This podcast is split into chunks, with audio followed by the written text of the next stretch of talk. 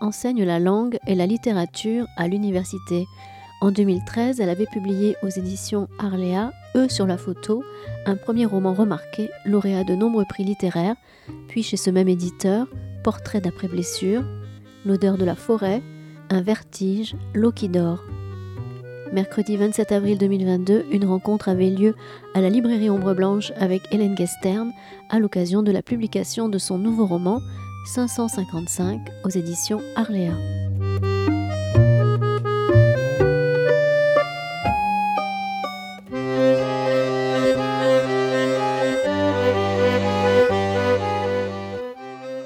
Bonjour à tous, merci de votre présence. Je suis ravi, la librairie Ombre Blanche est ravie d'accueillir Hélène Gestern pour euh, son euh, dernier livre, 555. Alors, une rapide présentation de, son parcours. Elle euh, vit et travaille à Nancy en tant qu'enseignante-chercheuse à l'université, où elle est rattachée, vous me dites si je dis des bêtises, à un laboratoire spécialisé dans l'étude du lexique. Elle coanime à Paris une équipe de recherche et un séminaire consacré aux écrits personnels, qu'il s'agisse d'autobiographies, de journaux ou de correspondances. Euh, côté roman, eux sur la photo, eh ben, on parlait de, témoignages, enquête menée à, par deux personnages à la recherche de l'histoire de leurs parents à partir de quelques photographies. Il y a eu ensuite Portrait d'après blessure qui a obtenu le prix Erkman Chatrian et prix Culture et Bibliothèque pour tous. Vous vous interrogiez sur le droit à l'image. Ensuite, L'odeur de la forêt, encore euh, une enquête menée par une historienne de la photographie à propos des lettres et de l'album photographique d'un soldat de la Première Guerre mondiale. L'eau qui dort, publié en 2018, qui raconte l'histoire d'un représentant de commerce disparu sans laisser de traces. Armène et ses biographiques autobiographiques autour de la vie de l'écrivain arménien Jean Chanour euh, Armène Lubin. Lubin, euh, Lubin, en fait, Lubin nom français. qui parcourt les thèmes de l'exil et de l'écriture et qui a obtenu le prix Charles Houlmeau et qui a été également finaliste du prix Féminin Essai. Concernant les dernières parutions, il y en a eu deux cette année. Oui, ça s'est trouvé un peu pas par hasard, mais ça s'est trouvé en même temps, finalement. D'accord. C'est une bonne chose ou c'est... Euh, non, non, non, c'est une très bonne chose, mais euh, il a fallu préparer les épreuves des deux livres en même temps. Ça, c'était un peu sportif. D'accord. Alors, il s'agit de Femmes dans la guerre, des témoignages, encore une fois, inédits, de femmes sur la Seconde Guerre mondiale aux éditions du Mot Conduit. Et donc, ce fameux 555 a obtenu le Grand Prix RTL Lire. Eh bien, la toute première question, le titre est énigmatique, vous l'avez choisi ainsi, mais je vais vous demander malgré tout d'éclaircir l'énigme pour euh, les gens qui ne l'ont pas encore lu. 555 comme voilà, 555 quoi en fait C'était toute l'idée. D'ailleurs, je m'étais dit en proposant le manuscrit avec mon beau 555 dessus, je m'étais dit ça va pas passer, ça va pas passer. Et c'est passé. J'étais ravie. Alors, ça C'était votre premier choix C'était ah évident ah dès le départ Ah oui, oui, oui. Euh, et là, j'aurais bataillé ferme. Il n'était pas question que ça s'appelle, je sais pas quoi, la sonate perdue. Ou... Non, ce n'est pas, pas, envisageable. Donc 555, parce que c'est le nombre de sonates de Scarlatti qui ont été inventoriées par un claveciniste américain qui s'appelle Ralph Kirkpatrick. Donc lui en a inventorié 555. On pense qu'il y en a plus. On pense qu'on sait maintenant qu'il en existe et on en a même retrouvé qu'on peut vraiment attribuer à, Scarlatti. Mais Kirkpatrick, quand il a fait son grand inventaire, il est arrivé à ce chiffre-là, 555. C'est un très beau chiffre. Alors parfois on me dit, est-ce que c'est 666 moins 111 Et là, je suis bien obligée de répondre que non, pas du tout. C'est 555 comme le nombre de sonates de, Scarlatti. Et c'est d'ailleurs le nombre de sonates de Scarlatti qui ont été gravées par Scott Ross sur la grande intégrale Erato. Alors, votre euh, rapport à la musique, on n'en vient pas à Scarlatti comme ça. C'est, euh, euh, vous étiez mélomane au départ, vous avez été, je ne sais pas si ce sont vos parents qui vous ont initié à la, à la musique dite grande Non, ce ne sont pas mes parents. C'est mon, c'est monsieur qui est devenu mon, meilleur ami, qu'il est toujours, que j'ai rencontré à la fac. Euh, et c'est lui qui m'a fait, euh, bah, qui m'a fait découvrir beaucoup de choses du répertoire que je connaissais pas, parce que je ne connaissais quasiment rien du répertoire. Et euh, qui m'a fait découvrir en particulier euh, Scarlatti. Et ça a été euh, le coup de foudre, la révélation, le grand amour. Vous, savez, vous avez Claudel derrière son pilier, vous avez moi derrière la chénifie de mon ami. Et c'était un peu la même illumination. Et, c'était un, un petit CD, c'était une compilation qu'Erato avait faite de la grande intégrale, donc il y avait 13 sonates. Et moi, j'étais, euh, je, n'avais de cesse de posséder celle qui restait, sauf que j'en avais pas du tout les moyens, parce que ça coûtait pas à l'époque les CD le prix que ça coûte aujourd'hui. Puis pour un budget d'étudiante, une intégrale de 32 CD, c'était pas possible, quoi. Donc euh, je vivais comme ça dans, l'espoir fou d'arriver un jour à acheter euh, cette intégrale, ce que j'ai fini par faire à force de travailler et d'économiser. Et, euh, là, bah, voilà, j'ai passé quasiment deux ans à n'écouter que ça. Et puis, euh, et puis j'ai continué à l'écouter. et puis ça m'a toujours accompagné, toujours.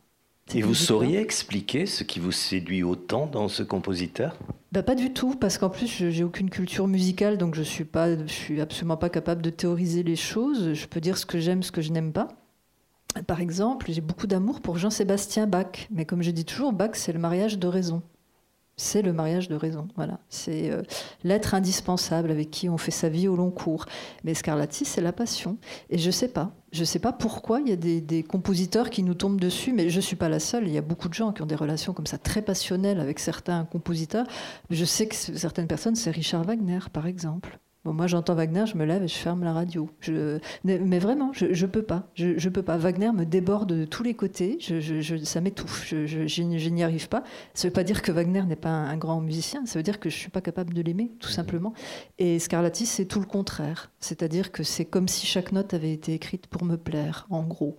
Donc, euh, à partir de là, on, se laisse aller, quoi. C'est une drogue dure, mais comme il n'y a pas trop trop d'effets secondaires, on se laisse aller assez facilement. Et il allait de soi que vous écririez un jour sur Scarlatti? Ben, Justement, non, ça n'allait pas de soi. En même temps, si. Oui et non. Euh, on fait des réponses en même temps, c'est un peu la mode. Euh, bon. Quand une chose a pris autant de place dans une vie, c'est à peu près inéluctable qu'on finisse par écrire dessus un jour, ça c'est certain.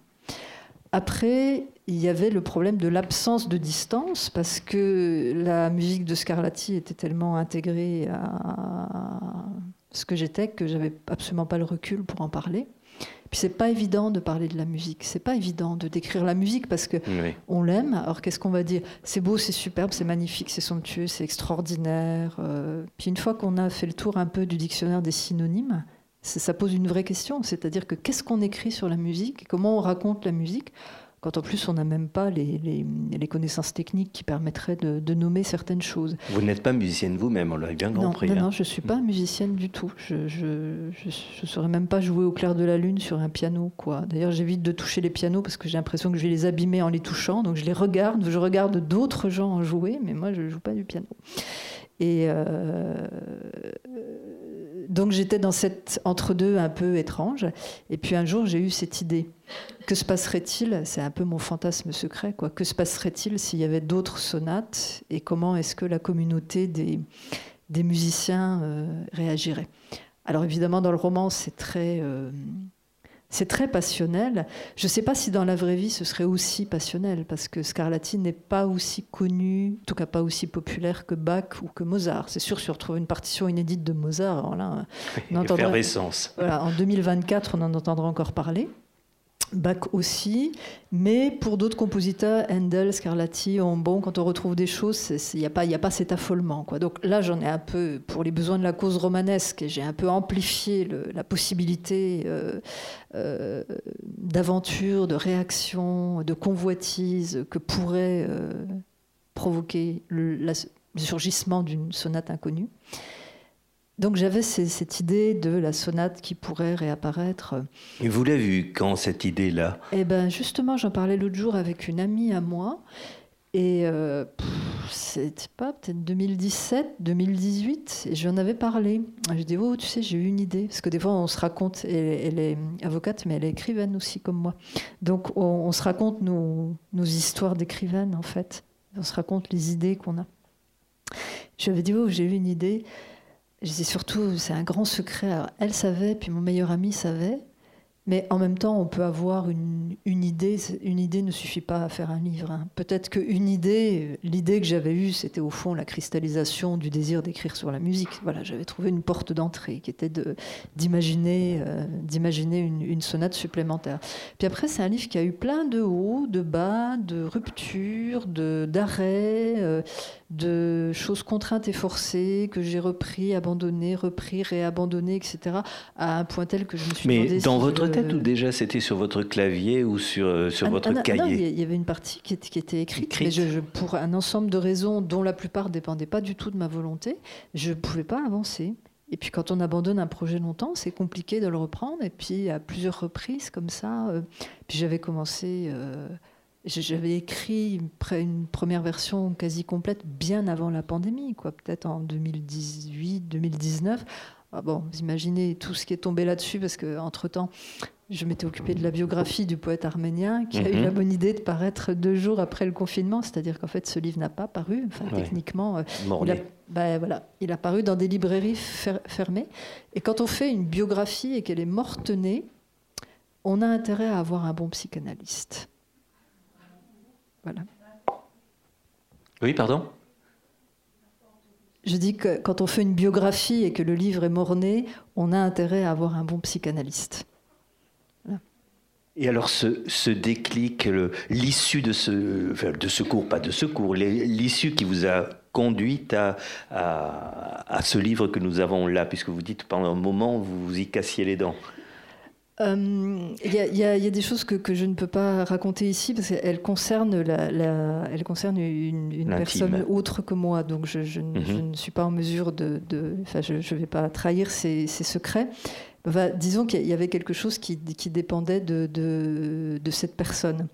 Euh, et il y a eu. Euh, voilà, on attendait une nouvelle qui pouvait être bonne ou moins bonne, et la nouvelle a été bonne. Et à partir du moment où la nouvelle a été bonne, Là, aucun problème. Voilà. Je, regrette, je ne veux pas faire de mystère, mais comme ça ne me concerne pas moi, je, Mais à propos de mystère, ce livre repose sur un mystère, puisqu'il s'agit...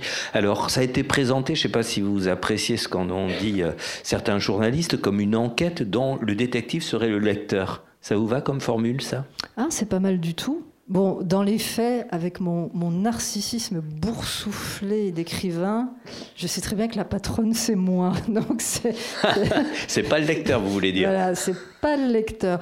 En revanche, ce que je peux faire, c'est faire de la place au lecteur pour que lui ait l'impression de mener l'enquête en même temps que les personnages. Ça, c'est tout à fait possible. L'écriture rend ça euh, possible.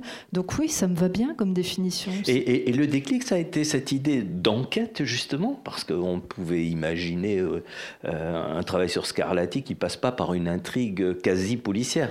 Oui, alors effectivement, la question s'était posée. Je crois qu'à un moment donné, j'avais même eu une espèce de grand fantasme secret de faire, euh, parce que de temps en temps, j'écris des gros livres comme ça qui s'étalent sur des générations, des générations. Et je, dans la lignée de l'odeur de la forêt, je me voyais presque faire comme ça, paf, une traversée du baroque en Espagne, en Italie, au Portugal.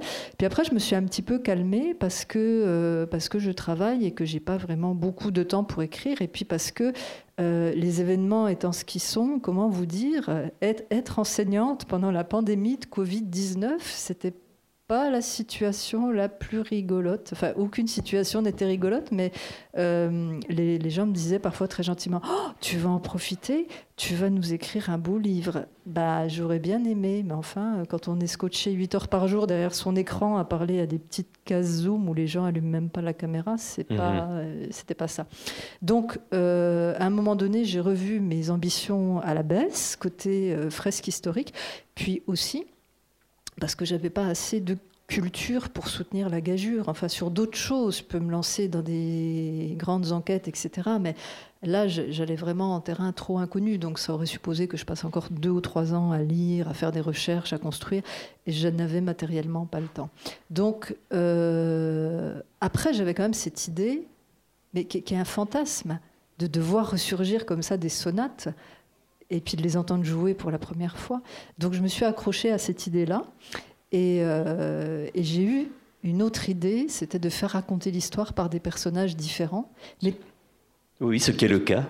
Mais tout en la faisant progresser. C'est-à-dire pas leur faire raconter cinq fois la même chose, comme on trouve dans certaines structures romanesques, mais chacun par la tour de rôle, mais entre la prise de parole du personnage, du premier personnage et du deuxième, il s'est écoulé 15 jours ou 3 semaines où il s'est passé des choses. Donc il faut arriver à faire en sorte que le, le, lecteur devine à travers le chapitre qui est consacré au personnage ce qui s'est passé. Donc en fait, il y avait un gros système d'implicite à mettre en place. C'était très compliqué. Oui, c'est ce que j'allais dire. C'est le plus compliqué sans doute de d'imaginer ce que le lecteur peut deviner ou pas. Puis moi, il fallait que je trouve des moyens d'introduire dans les dialogues, dans les scènes, des indices sur ce qui s'était passé. Vous faisiez lire au fur et à mesure ou euh, ça se passait entre vous et vous?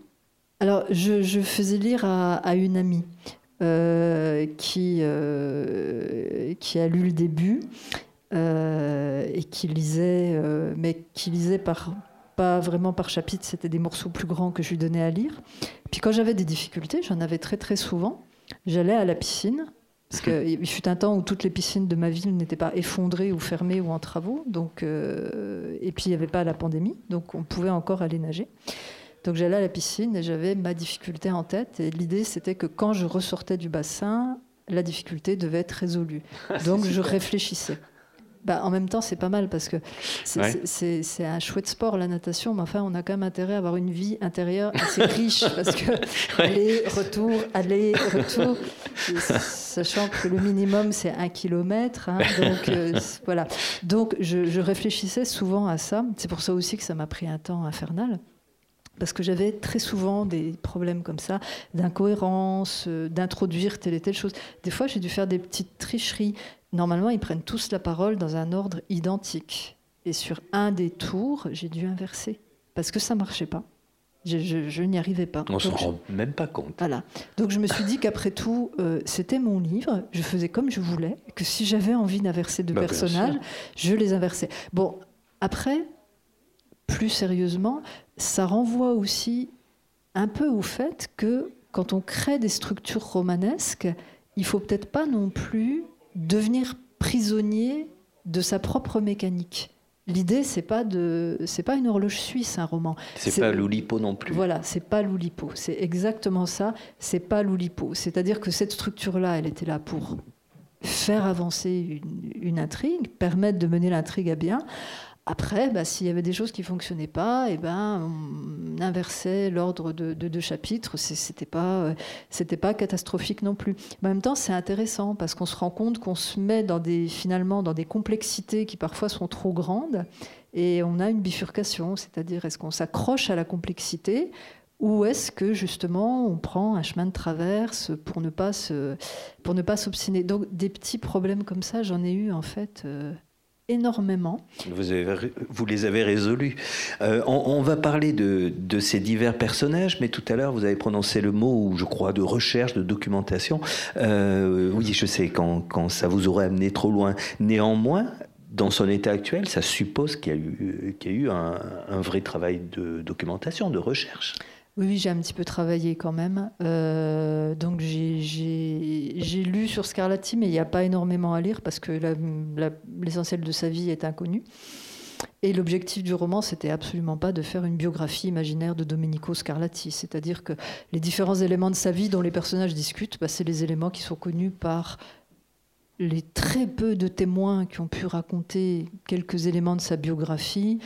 Euh, qui sont souvent des récits de seconde main, qui ont été recueillis au XVIIIe siècle. On, on, sait vraiment, vraiment, vraiment pas, pas grand-chose de lui. Et puis, euh, j'ai une, une, amie musicologue qui m'a beaucoup aidée. Donc, je, je, venais avec des questions, en mhm. fait, sur l'écriture musicale, parce que ça, j'étais pas capable de la formuler. Et puis, je disais, tu vois, dans cette sonate, là, tu vois, là, à ce moment-là, il se passe ça. Elle me disait, oui, ça, ça s'appelle une dissonance. Puis, elle m'a expliqué des choses qui, qui faisaient que l'écriture musicale de Scarlatti était reconnaissable. Parce qu'en fait, Scarlatti, il est italien. Et il a été le maître de musique de l'infante Maria Barbara de Bragance, de l'infante du Portugal. Parce qu'à l'époque, un musicien ne pouvait vivre que dans la protection de grands mécènes, alors où il devenait maître de chapelle et le, ben, cantor, un bac, où ils suivaient un prince, ils appartenaient à la cour d'un prince, et puis c'est comme ça qu'ils arrivaient à, à composer leur œuvre. Et on ne sait pas ce qui s'est passé entre euh, Scarlatti et Maria Barbara, mais il y a eu une, une, amitié, euh, visiblement, qui allait très au-delà de leur statut respectif, parce que bon, si on veut les par là, elle c'était une reine et puis lui c'était un, c'était un domestique, c'était un musicien, mais c'était quand même. Mais leur relation, visiblement, est une relation beaucoup plus égalitaire que ça. Elle l'aimait beaucoup, elle, payait même, elle a même fait verser une pension à ses filles à sa mort parce qu'il avait tout dilapidé en dettes de jeu. La légende dit même qu'elle payait ses dettes de jeu. Et euh, elle était extraordinairement douée. Donc une des hypothèses, c'est qu'il a composé des sonates aussi difficiles parce qu'il avait une virtuose en face de lui, qui était au moins aussi douée que lui, mhm. et qu'en fait, les sonates, qui s'appellent des exercices en italien, étaient composées pour finalement tester les limites de la virtuosité de Maria Barbara de Bragance. Donc il y aurait eu finalement une émulation extraordinaire entre une interprète exceptionnelle et un compositeur surdoué qui, pourrait expliquer ça. Bah, c'est le peu qu'on sait. Donc, euh, comme il a vécu en Espagne, c'est là où je mhm. voulais en arriver, c'était qu'elle a épousé le roi d'Espagne, tout le monde est parti à Séville. Il s'est retrouvé en Espagne et il a beaucoup aimé ce pays. Et il y a un certain nombre de motifs musicaux espagnols qu'on peut entendre dans sa musique, et notamment un certain nombre d'effets qui sont directement inspirés du jeu de la guitare, qui, était l'instrument roi en Espagne. Donc mon ami musicologue, j'ai euh, la voir comme ça. Euh, on mangeait, on se faisait un petit café, puis elle se mettait au clavecin, et puis elle me disait, tu vois, elle me disait ça, tu vois, c'est un tétracorde descendant, je vais te montrer. Et elle me montrait. Donc j'ai pris des leçons de musique, si vous voulez aller par là, des leçons d'analyse musicale avec mhm. elle, ce qui a permis de rendre les discussions, parce qu'il y a quelques discussions justement quand ils, discutent entre eux pour savoir si la sonate peut être authentique ou pas. Donc qui a permis de rendre les discussions à peu près crédibles, mais l'idée c'était pas de faire non plus un traité de musicologie. Mhm.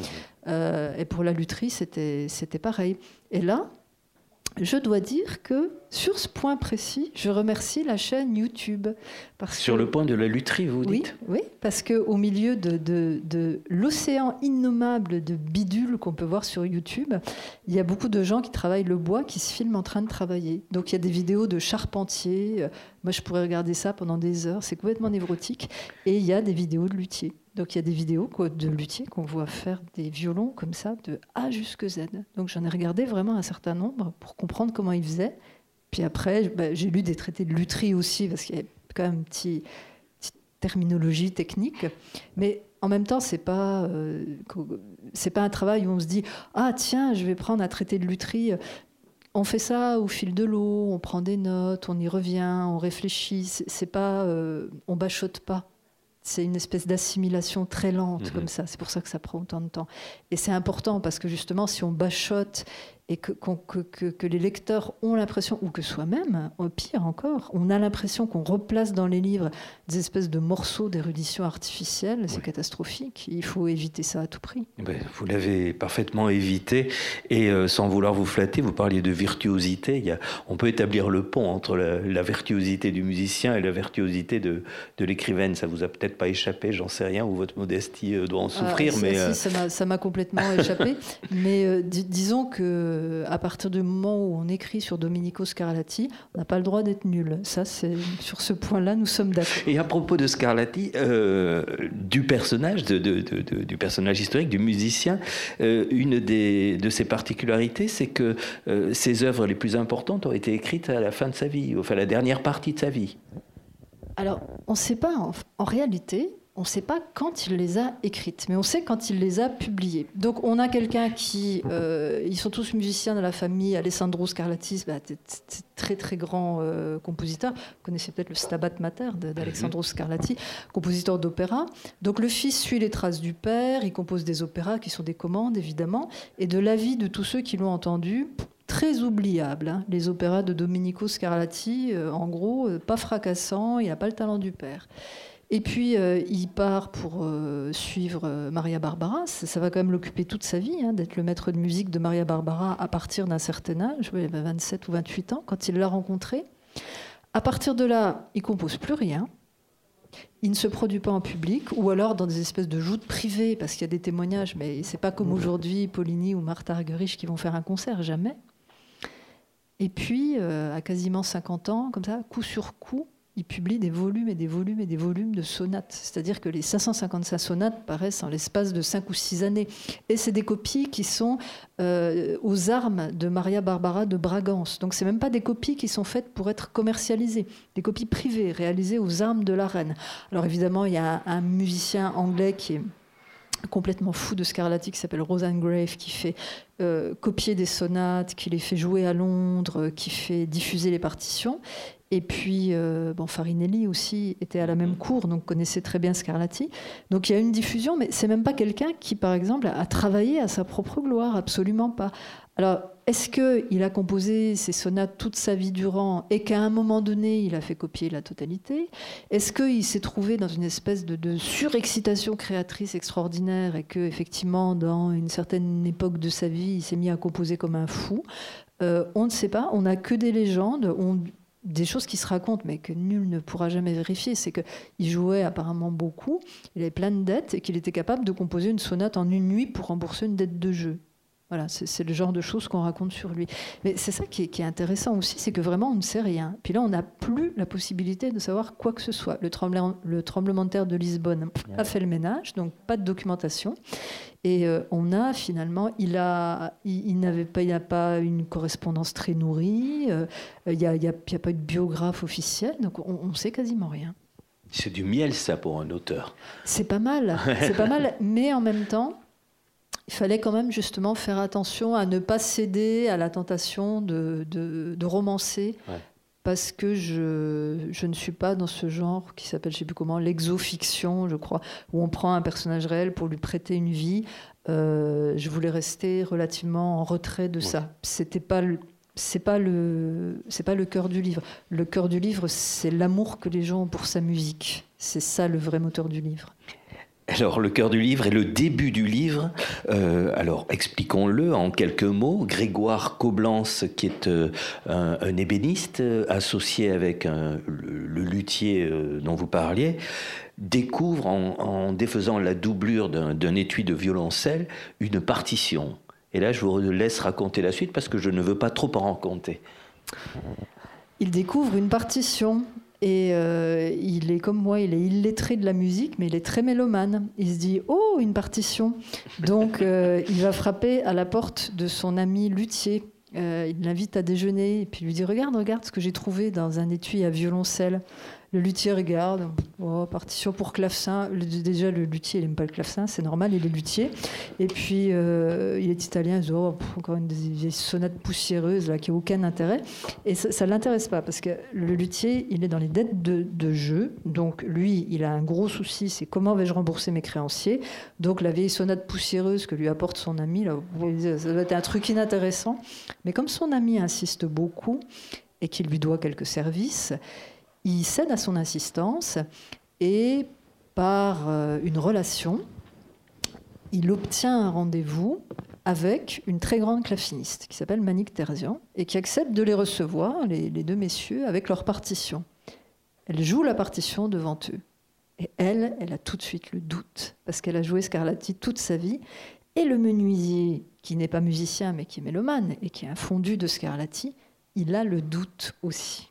Donc en voilà deux déjà qui ont le doute.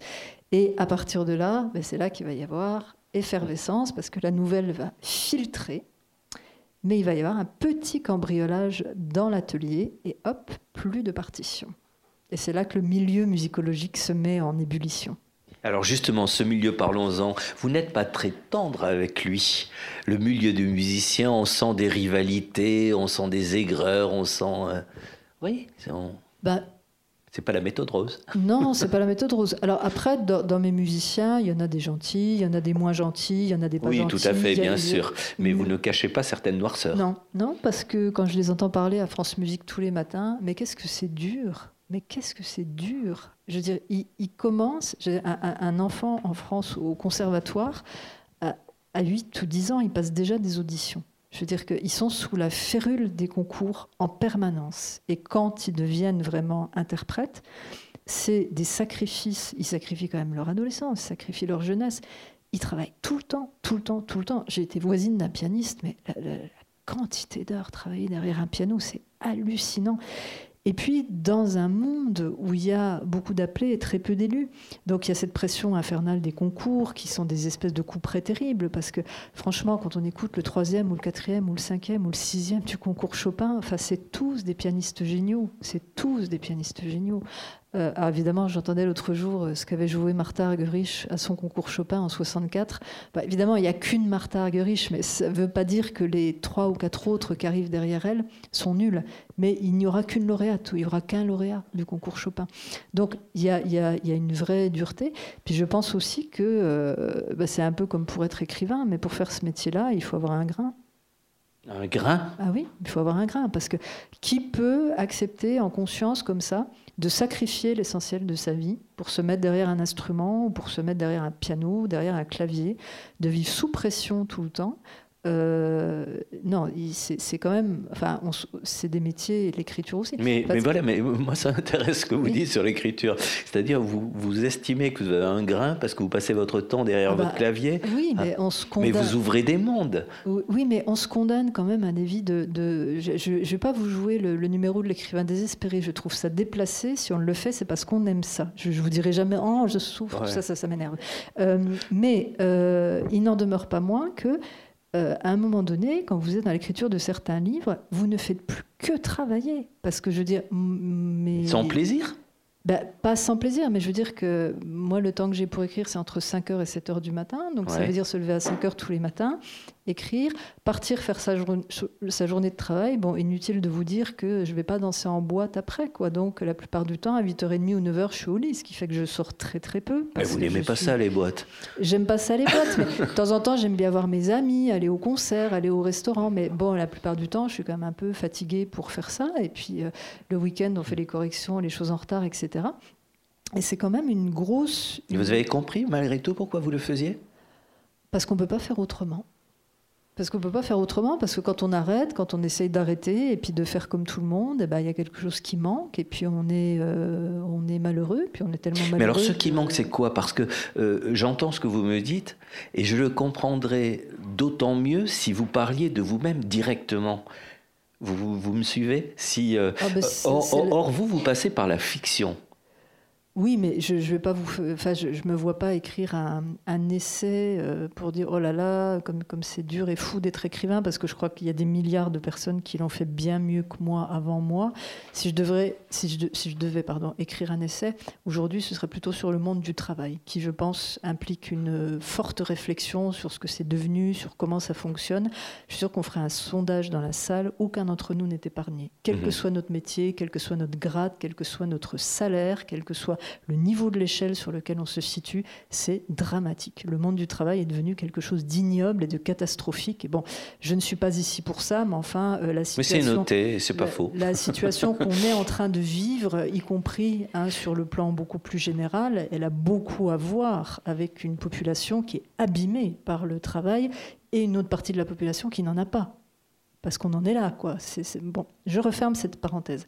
Donc, je, non, je ne vais, pas, je, vais pas écrire là-dessus, mais je pouvais m'imaginer euh, ce que c'était que la vie de sacrifice d'un musicien. Je, pouvais très très bien me, l'imaginer, tout ce que ça impliquait. Et c'est vrai qu'à ce stade-là, on s'en sort pas par la gentillesse. Et c'est aussi une chose qu'on voit dans le milieu universitaire. C'est pas comme dans Starsky et Hutch, c'est pas toujours les gentils qui gagnent à la fin. Milieu universitaire ou milieu littéraire ou les deux? Le milieu littéraire est assez différent, mais il y a quelques analogies. C'est des, et avec le monde de la musique aussi, c'est des métiers d'ego fort. Alors quand c'est des métiers d'ego fort, c'est compliqué parce que déjà les égos ont tendance à s'affronter. Par exemple, je trouve qu'il y a beaucoup de, théâtre dans mon, dans job. Quoi. Certaines réunions on discute de choses franchement, euh, d'une importance très limitée et ça donne lieu à des réactions super passionnelles euh, parce que tout devient une affaire personnelle. Bon, on dit, mais calmez-vous, calmez-vous, quoi, c'est pas si grave. Mais bon, on sent que la, température monte vite. Et puis, c'est des milieux où il y a très peu de place. Par exemple, aujourd'hui, un jeune maître de conférence dans ma discipline qui postule dans une fac parisienne, il y a 100 dossiers qui arrivent pour un poste. 100 dossiers. Ça veut dire quoi? Que les 99 autres, ils sont nuls? Certainement pas. mais ça veut dire que les 99 autres, ils n'auront pas le poste. Donc, ça, au bout d'un moment, ben, malheureusement, il peut y avoir chez certaines personnalités une espèce d'âpreté qui fait qu'on on, veut y arriver à tout prix. Et quand je dis à tout prix, c'est à tout prix. Mhm. Et ça peut, euh, comment dire, ça peut instiller chez des gens qui sont pas du tout méchants par ailleurs, ou qui sont, ça peut instiller comme ça une forme de, dureté, ça peut instiller une forme de, concurrence.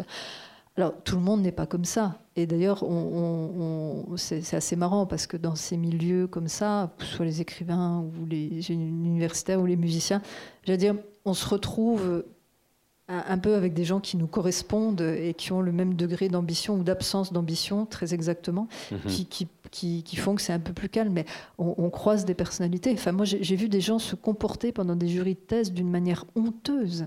Enfin, j'ai vu des gars là qui, étaient tellement sûrs de leur pouvoir, qui, ont humilié une candidate quasiment jusqu'à la faire pleurer, et qui, une fois que la personne est partie, étaient presque à se dire oh, Vous avez vu ce que je lui ai mis quoi. Et, moi, je me rappelle, mais le visage livide d'une jeune femme à qui j'essayais de poser une question simple, qu'elle ne sorte pas de cette salle en ayant l'impression qu'elle avait pu répondre à rien.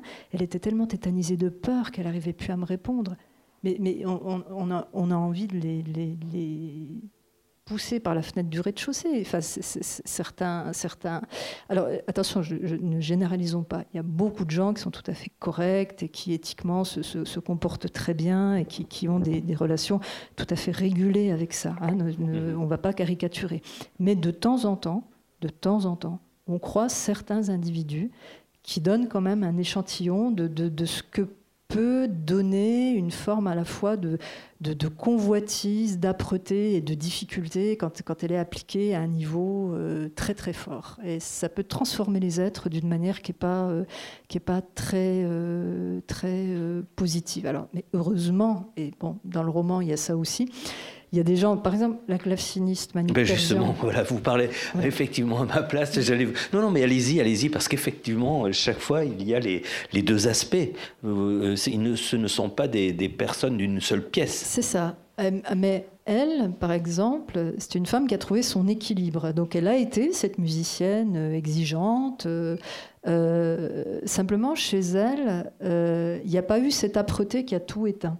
Et elle, elle a trouvé son salut par l'enseignement, parce qu'elle a aimé enseigner, elle a aimé transmettre, et ça lui a permis finalement de sortir un peu de cette spirale de solitude. Et elle s'occupe beaucoup de la, de la carrière de sa petite nièce Alice. Mais quand on fait sa connaissance dans le roman, c'est pas une femme qui apparaît comme spécialement euh, sympathique. Elle, elle leur tape pas dans le dos hein, à ces deux visiteurs. Et c'est petit à petit qu'on va se rendre compte que c'est une femme qui est plutôt euh, qui a ses faiblesses, qui a ses vulnérabilités et qui, qui s'est construite sur une, sur une série d'épreuves. On pourrait dire la même chose de, Joris de Jong, le, collectionneur. le collectionneur, oui, c'est pareil. Il... au départ, il, est euh, quasi détestable. Et puis... Au départ, il est quasi détestable. Et puis en fait, euh, on se rend compte qu'il n'est pas si détestable que ça que c'est quelqu'un qui a eu une épouse et qui l'a qui s'est beaucoup plus occupé de ses collections que de son épouse. Et puis maintenant que son épouse est plus là, il le regrette amèrement. Il est trop tard. Donc c'est un, c'est un grand veuf, c'est un grand chagriné. Ces personnages, ils viennent d'où? C'est des, des, puzzles de, de, rencontres ou euh? Oui, c'est, c'est souvent ça. C'est souvent ça. C'est des gens qu'on a croisés, qui se mêlent à des figures. Euh, euh, public éventuellement, qui se mêle à des traits de personnalité qu'on a pu observer chez soi ou chez autrui. Euh, donc il euh, y, a beaucoup de ça dans, les personnages et c'est vrai que, bon, tout à l'heure j'ai donné un exemple terrible, mais heureusement, c'est ce que je vous dis, dans mon milieu, tout le monde n'est pas comme ça, Dieu merci. Et il y a mille et une manières justement de, se comporter.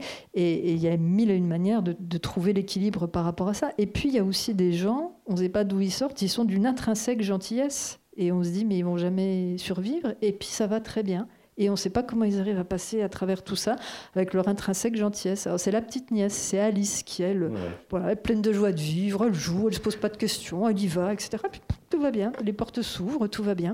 Donc c'est ça qui est dans, un dans un roman, enfin, dans l'écriture d'un roman, c'est ça qui est intéressant, c'est justement de donner une forme de chair aux gens mais en évitant le piège de la caricature, en évitant euh, le piège du stéréotype total. Il y a toujours un peu des stéréotypes dans les romans, mais le piège du stéréotype total et le piège du monolithe, parce que la personne, euh, l'affreux dont je vous ai parlé tout à l'heure, je ne sais pas quelle est son histoire à ce monsieur-là.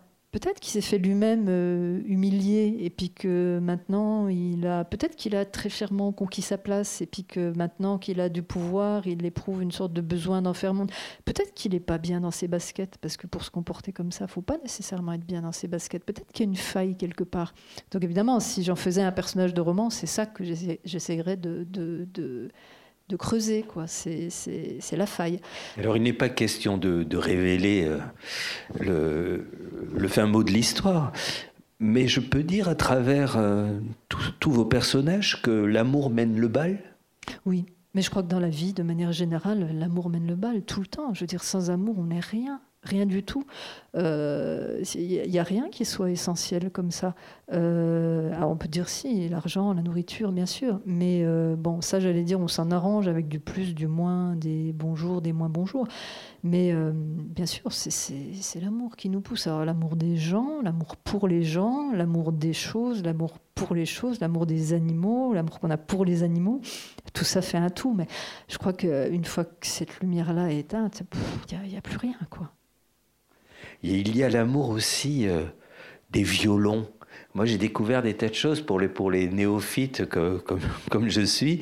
Euh, j'ai pu pénétrer, et, je suis sûr de bien d'autres lecteurs avec moi, dans un univers qui m'était étranger, où, euh, où, des violons euh, sont considérés comme des, des, joyaux. Des... Bon, on sait les Stradivarius et autres, mais Carnaudi, par exemple, j'avoue, alors je suis peut-être une inculture folle, je connaissais même pas. Non, non, alors celui-là, je l'ai inventé parce que ah justement, je me disais, si je dis des trucs sur un Stradivarius ou un Amati, ou je, vais dire une ânerie, donc celui-là, je l'ai Je me suis dit, mais quel inculte tu es, tu connais ah, pas. pas du tout, pas du tout. Alors lui, il est, il est clairement fictionnel, mais euh, le rapport avec les instruments, c'est pareil, quand on entend les, instrumentistes en parler, j'entendais en début de semaine que Régis Pasquier, qui a, je crois, un Stradivarius ou un Guarneri, je ne sais plus, bref, il va, le, remettre dans le circuit pour qu'un autre musicien le joue, parce qu'il a 76 ans et qu'il estime que voilà, il est temps qu'un plus jeune musicien puisse profiter de cet instrument.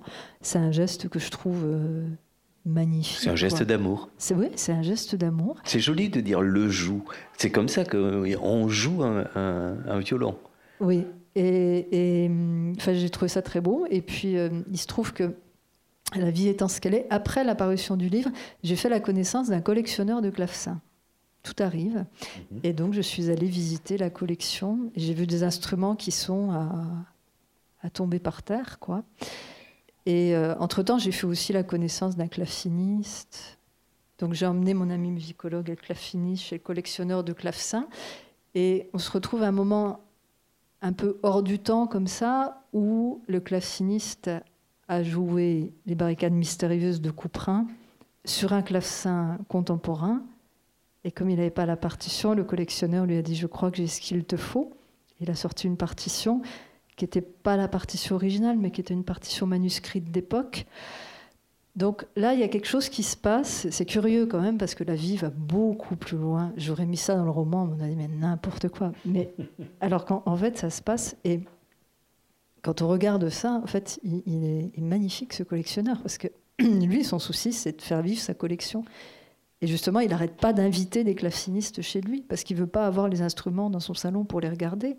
Donc, euh, par exemple, Benjamin Allard, qui, est en train de faire une grande intégrale Bach, eh ben, le clavecin sur lequel il a joué euh, une partie de son intégrale, maintenant je le connais. Je le connais personnellement, ce clavecin. Donc c'est fou. Et effectivement, je, pense que, enfin, il y a plein de choses que j'aimerais refaire. Si j'avais une deuxième vie, il m'en faudrait trois ou quatre. Donc dans cet ordre menuisière, après jardinière et puis après luthière. Et pas musicienne? Non, pas musicienne. Non, pas musicienne parce que si j'avais été musicienne, je me connais un peu. J'aurais fait ça comme un des personnages du livre. J'aurais joué comme une malade. Je me serais rendue dingue. Puis au bout d'un moment, j'aurais craqué. Je, mhm. connais, je connais mes limites. Je, vois.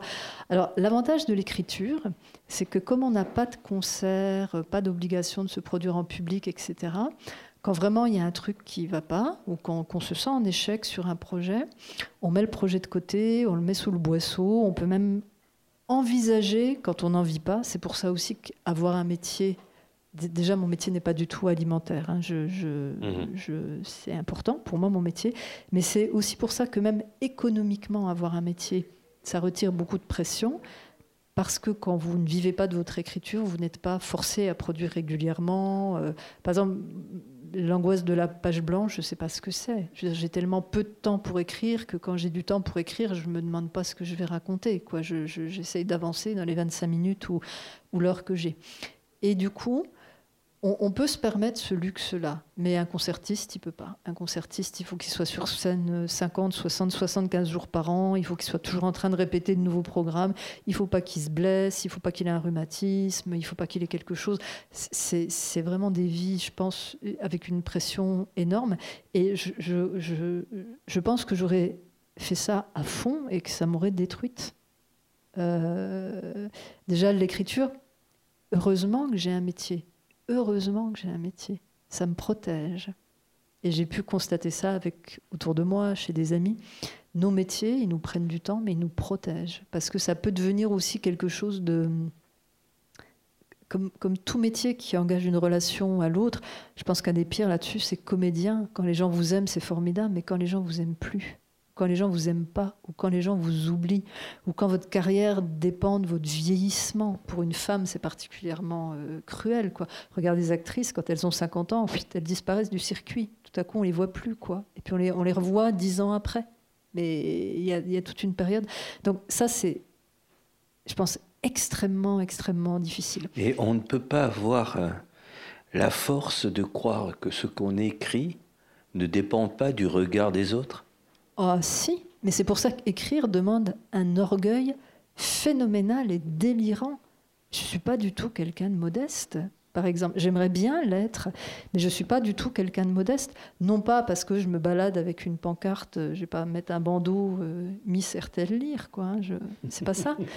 Je ne parle pas de mon œuvre du matin au soir, mais je ne suis pas modeste en ce sens que quand je me lève le matin et que j'écris, par exemple, ou que je relis la page 24 d'un manuscrit qui est en comportera 300, je le fais dans l'illusion que bien sûr mon éditrice, elle sera d'accord pour publier ce livre et que bien sûr il sera publié, ce qui présuppose quand même d'être un peu fou parce que c'est un degré de confiance en soi qui est totalement anormal.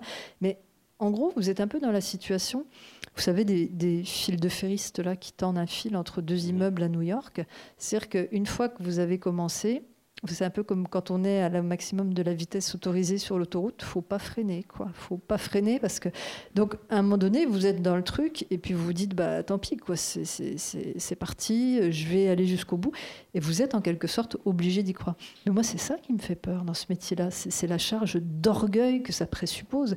Donc c'est pour ça que c'est important aussi d'avoir un autre équilibre de vie et puis à un moment donné de, se calmer avec ça parce que euh, je suis désolée, par rapport à, n'importe quel chirurgien ou infirmière ou en train de sauver la vie en ce moment de quelqu'un en Ukraine, bon, voilà, mhm. hein, il faut se calmer un peu dans, son importance relative dans l'ordre du monde.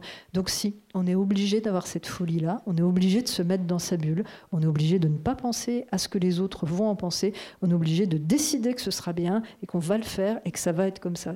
et ça, c'est quand je disais tout à l'heure qu'il faut avoir un grain, il faut avoir un grain.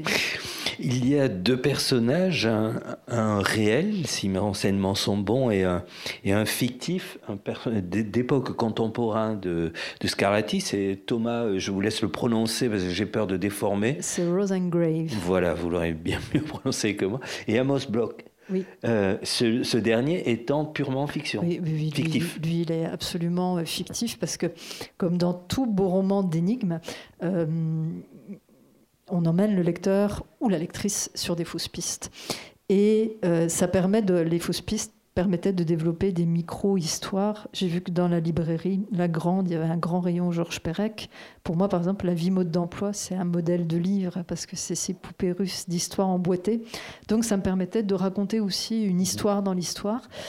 Et ça me permettait de raconter une histoire dans l'histoire, où l'histoire, avec sa grande H, comme disait Pérec, justement, avait laissé sa trace. Parce que c'est difficile d'imaginer des personnages se mouvoir dans des époques, quelles qu'elles soient, sans envisager une seule seconde ce qu'était le contexte social, ce qu'était le contexte économique, ce qu'était le contexte euh, politique.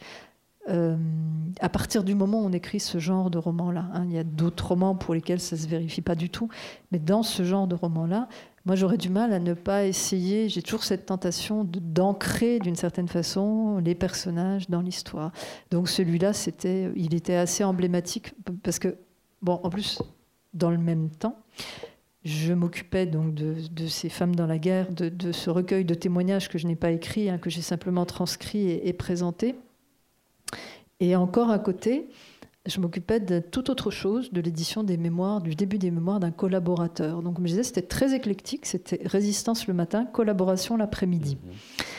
Euh, euh, les mémoires d'un collabo, c'est une des choses les plus intéressantes que j'ai faites de ma vie. Euh, c'était pas très rigolo de se taper un an de lecture sur ce qu'avait été la, la montée du ce qu'on a pu appeler le fascisme français. Les collabos repentis, pardon, ou collabos assumés? Collabo assumé, droit dans ses bottes, qui s'est présenté devant une cour de justice au risque d'être condamné à mort parce qu'il voulait répondre de ses actes en 1948. Ah non, euh, collabo euh, assumé, et justement, c'est ça qui est troublant c'est de voir ce qui emmène un homme qui a des valeurs, enfin qui est catholique, euh, qui croit, qui, qui, qui, dans sa relation avec ses, ses ouvriers, parce qu'il est chimiste, parle quasiment comme un homme de gauche, mais qui, à l'époque, bah, est anti-bolchevique parce qu'on est anti-bolchevique. Et de voir sa, trajectoire. Euh, disons qu'une des choses qu'on peut en dire, c'est que certains personnages qui ont monopolisé beaucoup d'espace ces derniers mois, leur rhétorique n'est qu'un copier-coller de celle de Jacques Doriot avec mmh. quelques aménagements à la marge. Et c'était frappant. Non, mais je le dis sans plaisanter. Hein. C'est-à-dire qu'il y a des formulations vraiment qui sont reprises telles quelles. Donc ça, c'était intéressant de voir tout ça parce qu'on voyait aussi à quel point justement ce paysage politique de l'avant-guerre en France, il était extrêmement complexe et à quel point la guerre est venue totalement redistribuer les cartes. J'ai pas pu le publier malheureusement, mais dans le témoignage, il y avait par exemple celui d'une jeune fille dont le père était collaborateur et qui avait emmené ses enfants en Allemagne et qui s'est retrouvé ado avec ses trois frères et sœurs en Allemagne.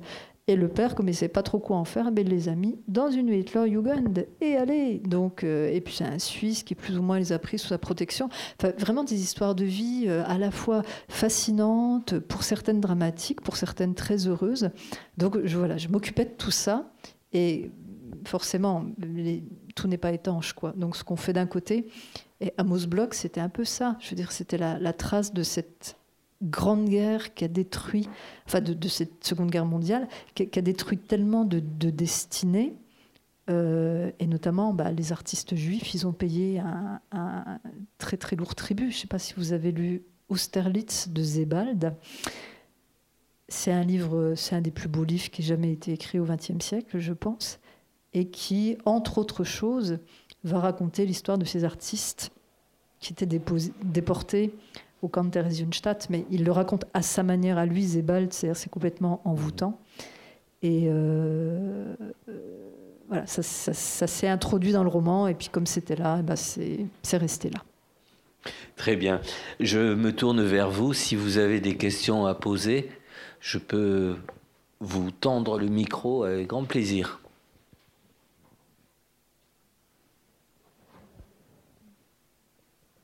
Oui, madame. Je viens vers vous. Merci. Euh, euh, bonjour et merci. Euh, je n'ai pas encore lu votre ouvrage, mais j'en suis impatiente et gourmande. Et je vous ai entendu sur France Musique. Donc, le hasard a voulu que je sois à Toulouse et vous aussi, et dans ces conditions donc très privilégiées. Alors, je voulais vous dire euh, trois choses. Euh, étant italienne, effectivement, en Italie, on appelle les sonates de Scarlatti les, les exercici. Et donc, euh, votre idée de concernant Maria Barbara de Bragance, pour il aurait été pour laquelle il aurait écrit ces sonates qui se sont révélées éditées à la fin de, sa vie peut être effectivement euh, compréhensible. La seconde, c'est que, en vous ayant entendu et sans avoir lu votre livre, je voulais vous demander si la musicienne qui est évoquée là-dedans, c'est pas vous.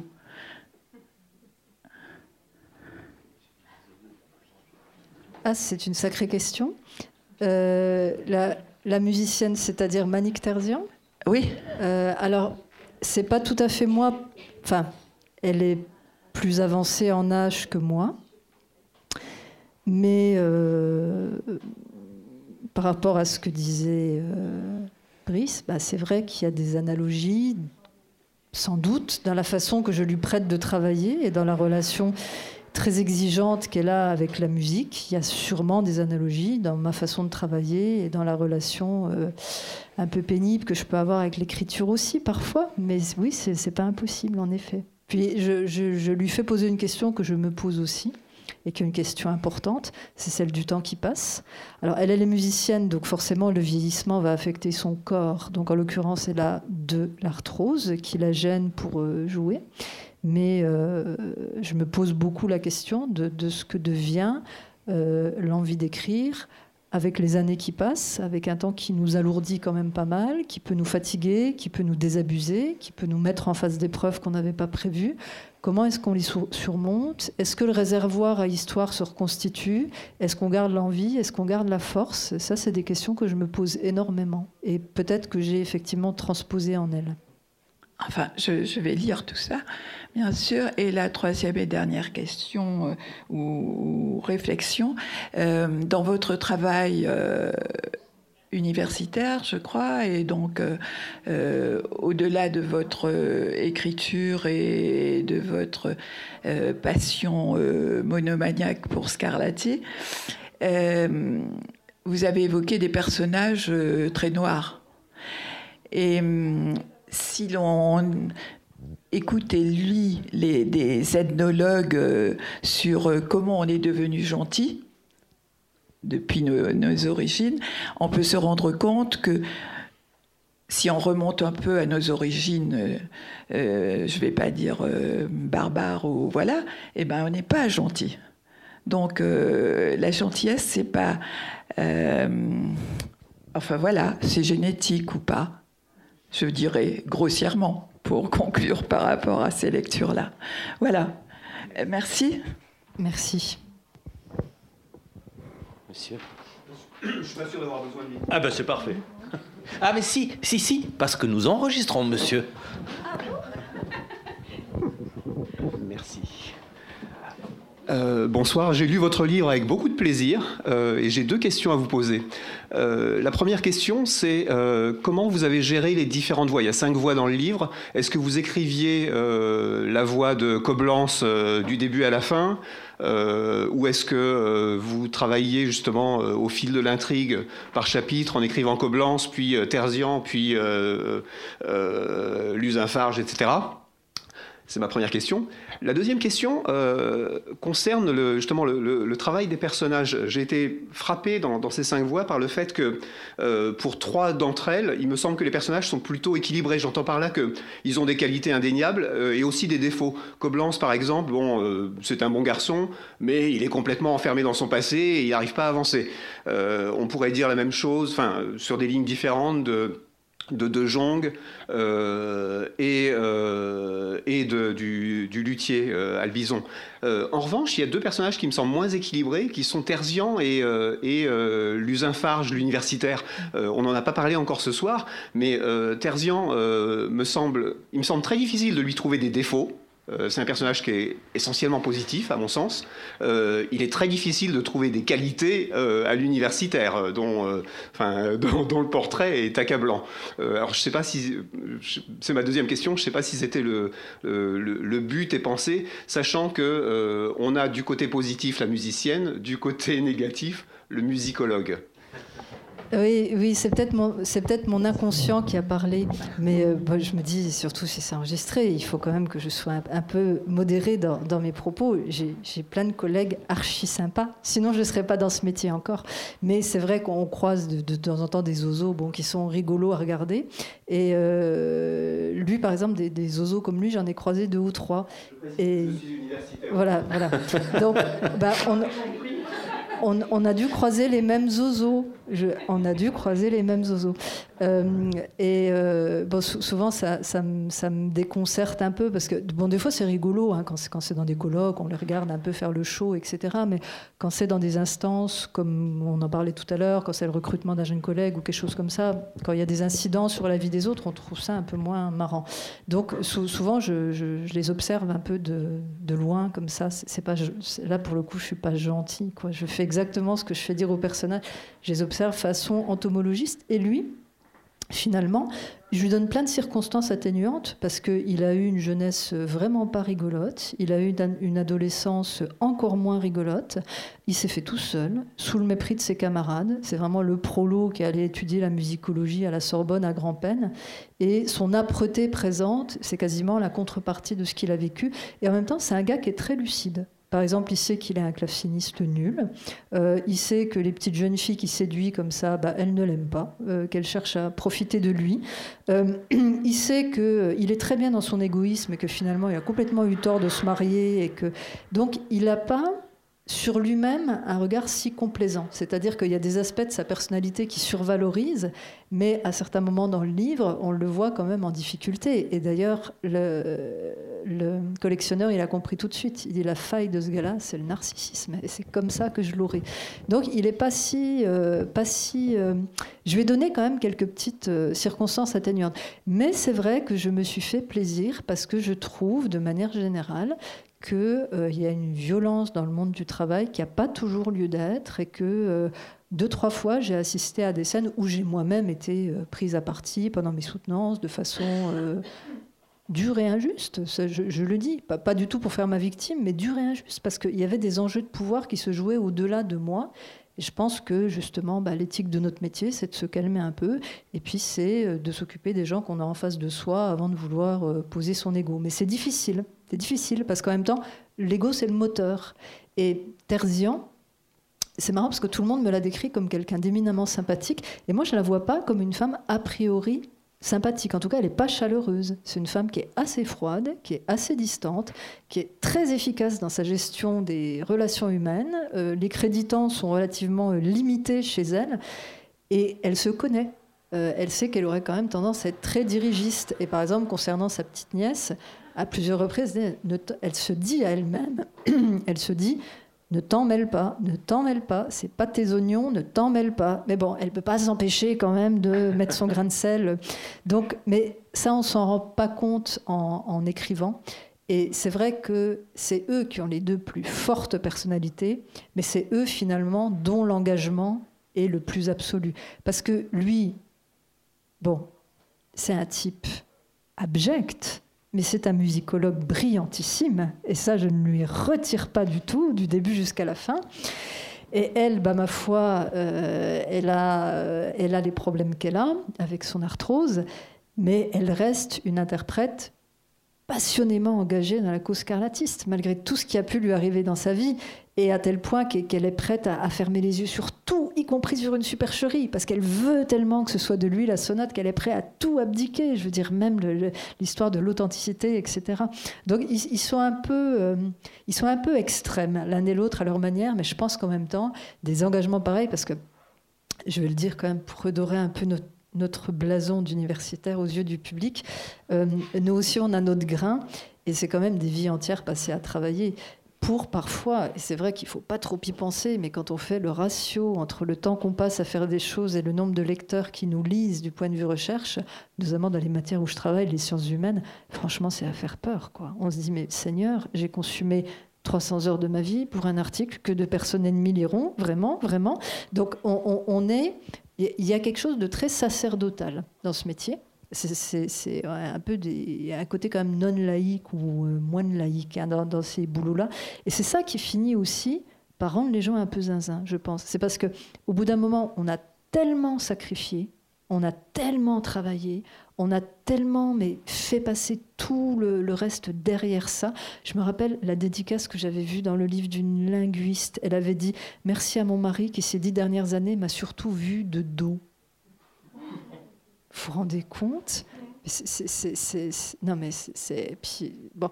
Donc dans ces deux personnages, il y a ça aussi, et malheureusement c'est mon lot aussi, parce que moi aussi je suis comme ça. Donc j'essaye de pas trop mal me comporter, mais je suppose qu'il y a des moments aussi où je suis insupportable et je casse les pieds à tout le monde avec euh, ma marotte du moment. Mais en même temps, ces relations très passionnelles aux choses, qui sont parfois intransigeantes et absolues, elles existent, elles font partie de la vie, et pourquoi ne pas en parler? Une dernière question peut-être?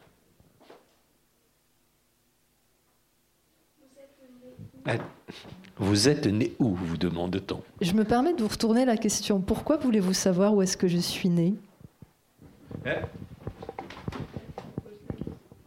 Parce, euh, Si je peux me permettre, parce que euh, il y a un effet miroir. Et euh, je suis originaire de Laxou, à côté de Nancy. Et mes grands-parents habitaient à Mirecourt. Voilà ville d'histoire et d'art et de lutherie. Et de lutherie, oui. Voilà. Mm. Et j'ai ma fille qui est musicienne et qui joue du scarlatti à l'accordéon.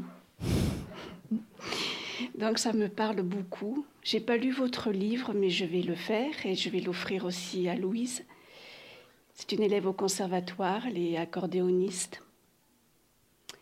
Voilà, donc j'aurai le plaisir de lui parler de, de, cette rencontre et entre autres euh, si vous le permettez, euh, bah, écoutez, euh, ça m'aurait fait plaisir de, de vous envoyer euh, un petit morceau de Louise qui joue bah. du Scarlatti à l'accordéon. Ah bah volontiers, mais ça doit être très très beau. Alors pour l'anecdote, mes grands-parents, quand ils sont arrivés, se sont installés à côté de Mirecourt.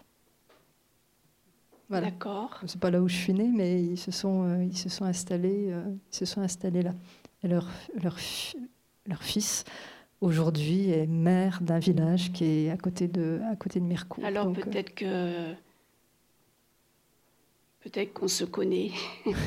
non, je je, je, je, je, pense pas, mais effectivement, ce sont des lieux familiers. Laxou, c'est là où j'habitais quand je faisais mes études, donc euh, c'est une petite coïncidence. Bah, écoutez, j'aurai le plaisir d'en parler à ma maman qui a 83 ans et on a toujours de la famille à Mirecourt. Mais je, je, me permettais de vous retourner la question parce que parfois on me demande par exemple si, euh, si je suis vraiment Lorraine. Euh, on m'a demandé récemment si j'étais une Lorraine de souche. Euh, et ça, me paraît un petit peu étrange comme question parce qu'on ne choisit pas du tout où la vie nous fait naître c'est un peu le problème du musicologue, hein, c'est que la vie, elle l'a fait naître au petit Quevilly, près de Rouen, et que, ma foi, ça n'a pas été aussi doré. Donc, on ne choisit pas ça. Tout ça, c'est très, très contingent. Et finalement, ce qu'on appelle... Euh, les racines, ben c'est nous qui les fabriquons. Et je veux dire qu'on n'est pas du tout obligé d'être cramponné à un sol natal. Alors, quand on l'a aimé, c'est tout à fait logique qu'on y a des souvenirs heureux, c'est tout à fait logique qu'on y reste attaché parce que c'est l'enfance. Et puis pour d'autres personnes, le salut peut être dans le départ, le salut peut être dans un enracinement ailleurs, il peut avoir l'amour pour un lieu, il peut y avoir l'amour pour une personne qui est liée à un lieu. Et je suis toujours un petit peu euh, circonspecte parce que j'ai remarqué qu'on aime bien vous, vous associer comme ça. Quand vous êtes écrivain, vous associez une région, etc. Et moi, je suis toujours frappée par l'incroyable contingence. Mais comme je dis toujours, euh, si mes grands-parents ils s'étaient installés à Brest, eh ben, je serais bretonne aujourd'hui. Donc finalement, c'est. Il y, a, beaucoup de, une grande part de, de, hasard de la vie. Et ça n'en rend après les liens que plus beaux, parce que c'est les liens au lieu qu'on a choisi. C'est pas mal. Merci beaucoup, Hélène Gestern. Merci. Je, je vous indique bien sûr ce que vous savez déjà, à savoir qu'il y a des livres, son, son dernier livre, qu'elle se fera un plaisir, j'imagine, de, de, dédicacer, de vous dédicacer. Je vous remercie, votre sincérité et votre désir de justesse m'a beaucoup touché. Je suis ben, sûr que je ne suis pas le seul. Merci à vous. Bonsoir.